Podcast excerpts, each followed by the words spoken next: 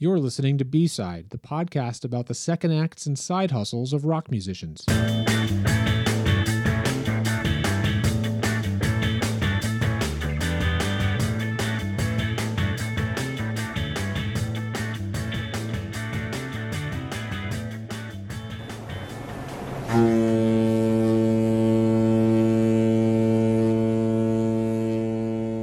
It's a oh. drizzly afternoon in Seattle, and I'm waiting for the ferry to Bainbridge Island. We're now loading all walk-on passengers for the 350 sailing to Bainbridge Island. I'm heading across the Puget Sound to visit a cannabis shop called Paper and Leaf. Your attention, please. We are now arriving at our destination. Thank you for sailing aboard the Washington State Ferries. Paper and Leaf is the only cannabis shop on Bainbridge Island, and that's not the only thing that makes it unique. Welcome to Paper and Leaf. Can I see your ID? The shop looks more like an art gallery or an upscale wine boutique, and that's by design.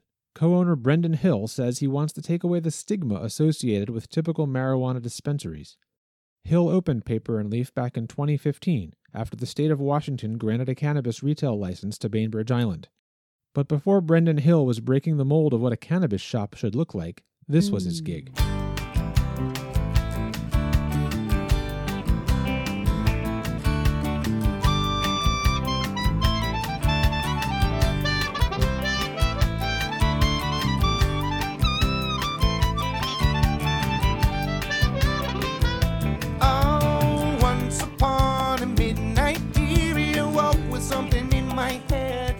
That's the band Blues Traveler with the song Runaround.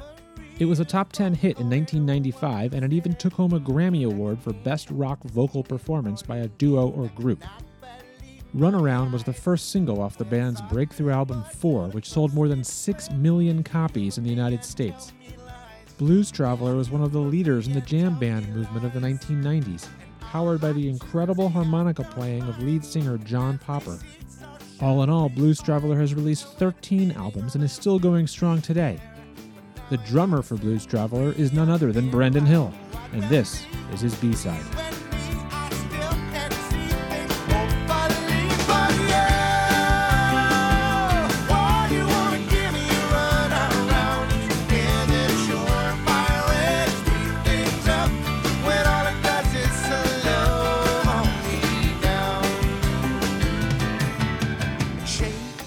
Brendan Hill, thank you so much for being here and doing this with me today. It's my pleasure, Court. Thank you for having me. Blues Traveler, one of the biggest bands to come out of the 1990s for sure, was not an overnight success by any means. Take me back to the late 80s when you guys formed and you were playing constantly in New York City. Yeah, well, we uh, actually started in my basement uh, in Princeton, New Jersey. I was 13 and John was 16, I believe.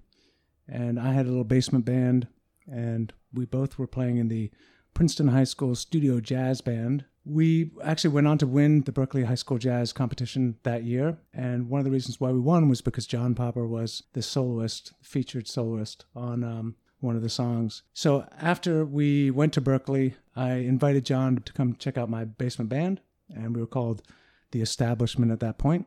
And from that point on, John became the frontman, lead singer, and sort of changed the direction that we were headed. We were playing sort of romantics covers and, you know, David Bowie, The Police, that kind of thing.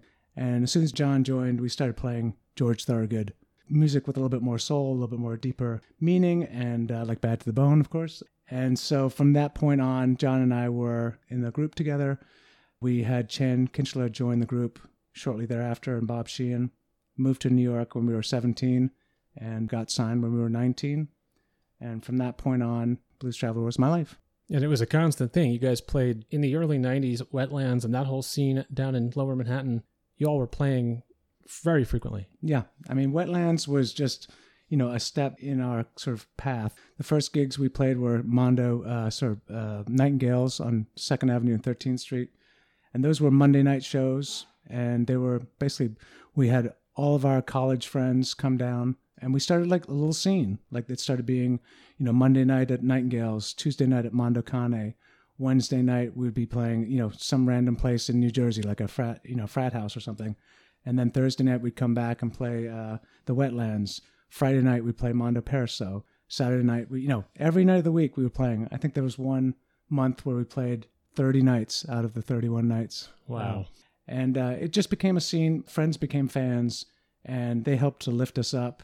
Some record execs started paying attention, and uh, one of them, uh, he came down and saw us play and was just blown away by the whole scene. And you know, we got a contract with Bill Graham. I think it was '89. He came down to see us because uh, his son David Graham went to Columbia and saw us play at I think it was Reality Fest 1111, and uh, he sent his dad a little mixtape that we'd made or a live tape, I think it was. And his dad said, send us a letter saying, don't sign with anybody. Wait till I come to New York and check you guys out. And from there, uh, you know, he took over kind of all the contracts, and we signed with A&M Records and went into the studio later that spring. And did you have an idea then just how big you guys were to become? You know, I think when you're, you know, 17 years old, you think you're going to be big. you, you know, you dream big. Uh, you know, our sights were set on, you know, Madison Square Garden. That was the ultimate place to play in New York. For us, the dream was just to play music and tour around the country. Luckily for us, we had some really lucky breaks early on. You know, Bill Graham put us in front of the Neville Brothers at the Palladium. We were put in front of the Allman Brothers. We opened up for Lynyrd Skynyrd at Cow Palace in San Francisco. And, you know, we were given all these opportunities, these breaks, and got to learn from these amazing influencers of our generation. So every summer we'd go out on tour with the Allman Brothers, and it was like going to rock school for two, three weeks. It was the way that a band should learn how to play by seeing their mentors rocking a crowd and and really, you know, taking them through an experience from the beginning of the show to the end of the show. Um, the Allman Brothers were masters at that. So we, we learned a lot. And I think by the time we recorded our fourth record and uh, our songs got started uh, playing on the radio, uh, we were ready for that kind of success, or at least the notoriety of being able to play bigger venues. And then in 1994, you guys really broke huge when when Four came out and Run Around and The Hook. You won a Grammy Award that year. What was that like? What did that feel like when all that happened? Yeah, I mean, it, it had been building. Uh, you know, like we put out our record in 1990, and we were in a van. Um, and then by 92, we were in just a tour bus. It was like the cheapest tour bus we could get. And we were, you know, we had probably, you know, four or five uh, crew guys with us. And um, it was just, you know, we were all pan- piling into a into a bus and uh, an Eagle bus. And we had, you know, we planned big. So we got a semi trailer that would follow us around. And, uh, and by uh, our third record, Save His Soul, that was the one that we decided that we were to we were geniuses and that we were to produce it ourselves.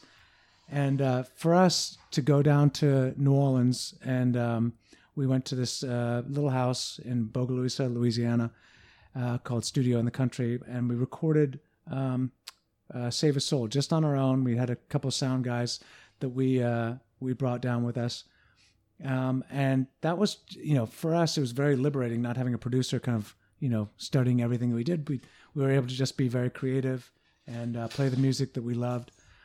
Um, but I think uh, John also had his motorcycle crash in '92, and so we were um, forced to kind of stop, put, sort of bu- put a bookmark in that recording process, and um, we were, you know, forced for about six months to to um, sort of reconvene, get John to heal up, and we went back and re-recorded "Save His Soul," and um, and I think it's it's it's one of my favorite records just because it, it it puts a place marker in that time when we were sort of masters of our own destiny. No one really, you know, weren't really famous yet, but we had a had a um, a great following. We'd gone out to Colorado, we'd gone out to San Francisco, we'd um, you know opened for a bunch of people, and it was like it was really feeling like it was hitting.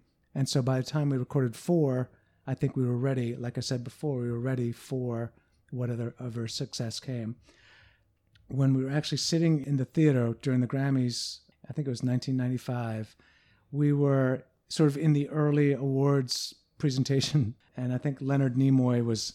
He walked in in front of us, and John and I were like, "That's Leonard Nimoy," you know. And Bob and Chan were still at the hotel. I think they'd woken up late, so we were, you know, we were having a great time. Uh, we'd gone to the uh, Grammy nominee party the night before. We got to hang out with Sheryl Crow and uh, Stevie Wonder. It was just, you know, a blast so John and I woke up early and we were all dressed up and we sat down and I think we were up against the Eagles. I think Dave Matthews. I think the Led Zeppelin had just reissued something. So these were, you know, great musicians, great bands. you know, our heroes. And when they announced Blues Traveler had won the Grammy for Best Pop Song by a Vocal Group or Duo, John and I both jumped up like out of complete surprise. We looked at each other and we're just like, you know, no way. And uh, we had no, you know, no expectations whatsoever. Had no speech or anything written. And uh, John jumped up so fast that he like banged his knee against the chair in front of him. And so we we walked up there, and Bobby and Chan unfortunately hadn't arrived to the theater yet. So we, uh, John and I walked up to the podium, and John just, you know, as he's apt to do when he takes a microphone, he's always loved uh, comedy, and John Belushi was one of his biggest influences. And so I think he got up there and he's like, um, I was born in a log cabin that my father made, you know, just kind of got the crowd. And, and instantly, you know, I think people related that we were just, you know, we were hopefully likable and that we were, you know, very, you know, humble and just couldn't believe that we had won this, you know, fabulous honor. John was trying to remember the people to thank, and I was like, let's thank our girlfriends. And so John was like, oh, yeah, Sophie and Felicia. Yeah. And he was like, let's thank the record company, you know. And I was whispering behind him. So that was just an amazing, amazing moment. And it was just one in a series of very lucky, fortunate events that we were able to experience together as a group. As a group, you go through good times and bad times together. And I think for us, um, you know, up until that point, we were you know, we would put all everything into it. You know, we'd live together in a you know crappy apartment in Brooklyn, and we'd put all our money into a shoebox, you know, for gas money and to buy drumsticks and harmonicas. You know, one day I opened the shoebox up, and there were just a bunch of little pieces of paper saying, "I owe the band five dollars. I owe the band ten dollars," and I was just like, "Okay, no more shoebox. I'm going to take care of the money now." But from every experience we had, we shared it, and it was like trials and tribulations and that whole period is just this blur of you know wonderful moments and flashes of friends and family and um, you know good times and you know of course there was sadness and tragedies that occurred along the way but we um, you know we were a family and i think you know i look back on that and just i wouldn't have changed a thing You guys toured with the Rolling Stones. we did i wouldn't any- change that I would think not. Do you No. have any Keith and Mick stories? Um, so yeah, well, we were very blessed and honored to be um, invited to be on the Bridges of Babylon tour. I think that was 97, 98 or around that time. And so we were on the first leg of that tour. You know, I'm a huge Rolling Stones fan. Charlie Watts is, you know, one of my idols. And so I was completely blown away and sort of, you know, in, in awe. And Mick came in the first, very first gig. And I think we were in the ball boy room of some soccer stadium and Mick came in with a bottle of champagne and just said, you know, I just want to say, you know, thanks for being on this tour, and you know, here's let's have a good one, and and uh, we were just like so blown away, and we, like, you know, couldn't believe that Mick Jagger was Jagger was uh, was welcoming us to uh, Rolling Stone tour, and you know, they treated us so well. Um, uh, we played, you know, snooker in the back, and you know, they had the most amazing backstage, catered to the, you know, to the nines, and so that was just an experience that you know I'll never forget as well. Just you know doing ten or so dates with the Stones it was a lifelong dream. So you know in my life I feel I've been very lucky to have been blessed with meeting the right people at the right time, being a part of such a great group of um, of musicians as uh, I'm lucky enough to play with, and and to be able to say that I did all that, and then to have also have a family and have a life outside the band. I just feel very blessed. Absolutely. You had hinted at it before, but there were tragedies along the way. Uh, in the late 90s, when Bobby died, Oh, Bobby yeah. Sheehan died, uh, the band came to a crossroads, really, right? What was the decision there to keep going? Well, yeah, I mean that was the the saddest, you know, obviously the most tragic moment of any friendship is when you have somebody that passes away. It was, you know, he was way too young. I think he was 29, and we were, you know, devastated um, as a group. And I remember hearing the news. I was coming back from Canada with my wife in the car, and uh, we heard the news and my manager called me and it was just you know i had to pull right over to the side of the road and i just you know was in shock for days uh, weeks and we were you know we played a gig in i think it was in san francisco at the at the warfield in june end of june and uh, he passed away august 20th and i think we were just taking a little break from HORDE that year and that we were going to get back together for september shows it rocked my whole world. Like my whole identity had been wrapped up around this group and this these uh, three other guys, and so I was at a loss, as we all were. We came back for the funeral, and John Chan and I and uh, Johnny Sheehan, uh, we carried his casket, and it was, you know, I broke down crying. I, I gave a little, you know, very small, short speech, but I just I couldn't hold in the tears when I was talking about my, you know, my friend, my comrade, my, you know, bass players and drummers have a very tight connection, and um, we'd we'd played probably you know thousand, two thousand shows together, and you know you look at each other at any moment during a show and you know what one another is thinking. So it's it's like almost like losing a twin or something that you have that psychic connection with so that was really you know the hardest moment um, probably in my musical life was um, hearing that news and and you know trying to figure out how to uh, put everything back together it was about six months or five months later that um, you know we kind of had a band meeting and i think it was actually at my daughter's christening we were all together in New York, and I said, um, you know, guys, I think Bob would have probably wanted us to go on. We said, well, let's let's give it a try. Let's try it a couple bass players and just see see if it feels right. So we did. I think it was four gigs with several bass players, and one of which was Oteil, and that was amazing. But I think Oteil was, you know, destined for bigger better things. But we loved playing with Oteil and love him to death. Uh, we played with uh, uh, Steve Manning um, out here in Seattle. I think we did another gig with. Um, oh, the next gig was with Tad, who's um, our current bass player, and obviously Chan's brother. And I think we, you know, Steve was great, but uh, he played a little bit too similarly to the way Bobby played it. And so Tad had a new take on it, and for us, I think that's what we decided was if we were going to be continue on, it was going to have to be Blues Traveler sort of Mach two, where we were you know, playing the old music, but also writing new music and taking another step or in, in evolution.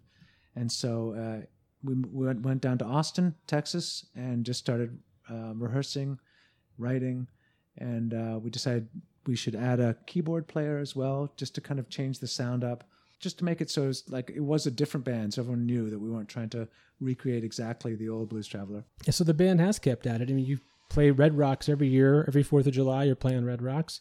You just celebrated 30 years together as a band. Correct. Late last year, your 13th album came out. That's right. Lucky 13. What do you uh, credit for keeping the band going all this time? I think it's, you know, appreciation for each other and for what we've built. So we've, you know, done something for such a long time that it just feels natural when we all get uh, together on stage. It just feels right. And when I'm away from it for too much, I mean, you, you like taking little breaks from each other. But when you get back on stage, it just, you know, everything comes naturally and it's just, it feels like coming home. So, you know, I think a lot of groups go through difficult times and there's fights and that kind of thing. And we, we have those as well. But when we're on stage together and we're jamming, it feels like it's the right place to be. And when it stops feeling that way, that's when I think we'll, we'll stop going on the road. But music's not the only thing going on in your world. That's right. One of the things you have going on is the shop that we're sitting in right now, That's right. Paper and Leaf. That's right. Tell me about uh, the, the idea behind putting the shop together. Yeah, so like in 2012, Washington State passed an initiative 502 to um, legalize recreational cannabis for sale in licensed shops. And I remember being in a tour bus, going rumbling down the road, looking at my phone, and just seeing that this this news had come out that had been passed by the voters, and um, that they were going to be putting this initiative into effect. And I was thinking, wow, I wonder if there'll be any licenses on Bainbridge Island where I live. And so I started doing some research, and um, my wife uh, Sophie was working with this woman Sarah and uh, Gordon, and she, her husband Steve Kessler, was uh, also doing some research into it. And since our you know wives were working together, they were like, "You guys should get together and talk about it." So I remember giving Steve a call and saying, "Why don't we do this together? You know, let's do this. You're he was a, a film producer and uh, been a dog trainer called the Brooklyn Dog Whisperer. We both East Coast. We spoke the same kind of language. We were both sarcastic and uh, and we just got along instantly. And I think we started down this road and we put our name in for the um, license. And eventually, in 2015, we were able to secure a location and we opened the doors. I think it was June of 2015. So it's been just about four years now. For us, you know, we kind of were on the same page. We wanted to do something different. We wanted to kind of break the stigma. We knew we lived on this beautiful island, you know, kind of a bedroom community of Seattle. So there was some affluence here, but there was also a lot of like working class people as well. We knew we wanted to create something that felt welcoming. When you came in, it was going to be something different than your usual sort of, you know, bars on the on the window kind of dispensary. So we had this warehouse. We just kind of had an open palette, and we decided we were going to, instead of just having everything behind sort of glass counters and with a, me- a paper menu and having a long sort of roped line, we were going to actually open the floor up and have people kind of wander around and, and explore, kind of like an art gallery. And so we put all the canvas uh, into sort of picture frames with like glass in front of them. Customers can't actually touch the product until they purchase it in Washington. And then the next thing was like, let's hire a staff that's going to be knowledgeable and friendly and welcoming. And let's have, you know, just some beautiful pallet wood everywhere and sort of create this kind of vibe that was relaxed, but also um, kind of, you know, hip and um, let's have a record player. Let's join the music thing. Um, you know, you're in rock and roll. Let's let's put a record player in here. We're playing like Rod Stewart, everything that was sort of harkened back to the days of our 20s, and life was good. And so when we opened our doors, we were accepted by our community, which was a wonderful feeling. Besides looking different, Paper and Leaf acts differently too. They run seminars for senior citizens, offer discounts to those who can't afford medical marijuana, even operate a shuttle to pick people up at the ferry. They've opened a CBD coffee shop next door called Market Elevated. But Hill's especially excited about his latest business development, something that ties Paper and Leaf back to his roots as a drummer. We've got a point of sale uh, called Click Track. You know, sort of a nod to the uh, hat to being a drummer, and you know, you use a click track to keep the band together when you're recording. And for us, the point of sale systems that were available to the cannabis industry were really lacking in um, keeping everything uh, your inventory management as well as your menu as well as your you know your sales and your tracking were all kind of disjointed and we, we weren't able to be able to track like what a, a certain customer liked or what product was the best seller all those kind of metrics which are normal in the usual retail environment weren't available to uh, cannabis retailers and so we decided let's build it ourselves and so we partnered up with some great developers. And just here in this little shop, we've developed a pretty amazing point of sale that we just started released today called ClickTrack. You know, we uh, showed it to other retailers and they're just like, this is awesome. It blows the other ones away. Very excited about that. And if you have a passion for what you do, whether it's music or whether it's taking away the stigma of cannabis or trying to help other people in your same field like solve problems, it doesn't feel like work. It feels just like, you know, a hobby or a project or an adventure. And I think that's where I am right now is having an adventure with both the music still continuing on and then this cannabis adventure. And it's just been a real blast. I've been very fortunate. And I've got an amazing family. So I'm blessed thrice. Do you see yourself as a musician first or a businessman first? What's what's on the front burner these days? Um, well, I love playing music. Nothing beats being on stage. That feeling of like, you know, flying out to that, for, you know, because we all live in different parts of the country. And so we usually fly to our first gig and then we get on the bus. And that, that feeling, and, you know, I'm sure there are other musicians out there that know this feeling very well when you're put your bag under the bay, into the bay, and you, you walk up on those, those steps and you know you're going to be living on this bus for the next two or three months or more and uh, you put your stuff in your bunk. It's just like that feeling of adventure, like you're you're boarding a ship. And uh, I love all the Patrick O'Brian Master and Commander kind of books. And those guys used to go out for years and years at sea, and you know there'd be different ports of call. They'd they'd uh, know, have adventures and wars and battles. So you kind of feel like a pirate when you're going out and ship. And it, sounds corny, but it really is. You're with your band of brothers and you're going on this adventure. And so uh, there's that feeling which you miss when you're away from it. You know, by the end of 50 gigs and you're like, oh, I can't wait to get home and, you know, screw these guys, you know, I can't can't believe he, you know, ate all the, you know, fucking pita chips. I really, you know, I was I was saving that hummus or that Thai food and in the fridge or whatever it is. Those kind of moments make you really want to go home and uh, you know, you miss your family and you miss birthdays and there's a lot of downside to being on the road, but in in my backbone that's that's what I love doing. Being home, it's like the cannabis uh, shop and Market Elevated and Click Track. These are things which excite me because it's something new. It's I've done music for 30 years, and that feels normal natural for me. This is not out of my element, but it's something exciting, a passionate new project. And uh, I'm really excited because the cannabis industry is exploding right now. It feels like the kind of dot com era in the late 90s. And I think there's going to be a huge wave of legalization, or I'm knocking wood here, that there'll be a huge uh, wave of legalization. And you're seeing states are now realizing that it is medicine for a huge majority of people. The recreational cannabis, let's take it out of the black market and let's put it into a regulated industry where you can tax it and you can you get the revenue from the taxes and use it for building infrastructure or education or you know what have you let's just get it away from the black market because that's where kids are getting it from and you know having a heavily regulated market where there should be strict rules about anybody under 21 who's not a medical patient shouldn't be able to buy cannabis and i think that's that's a good rule in my opinion, it's just so much safer than alcohol or even tobacco. I think there's a lot of benefits to um, the art world and music world and so many things which cannabis has uh, inspired that we should be grateful for. And I think it's been far too long stigmatized. And far too long, there's been uh, incarcerations that, are, that should be expunged, and people should be let out of prison for having done nonviolent possession. That's that's my feeling. Is that there's it's just an exciting thing. You could, there's so many different opportunities in this industry to be an advocate, to be a business person, to be a grower, a retailer. The world is open to exploration, and I'm, I'm excited to be a part of it. Brendan Hill, thank you so much. Thanks for spending time with us today. Thank you, Court. Thanks to Paper and Leaf and Blues Traveler's Brendan Hill, who's proving even the biggest rock musicians still have time for a side hustle. I'm Court Harson. Thank you for listening, and join me again next time for another edition of B-Side.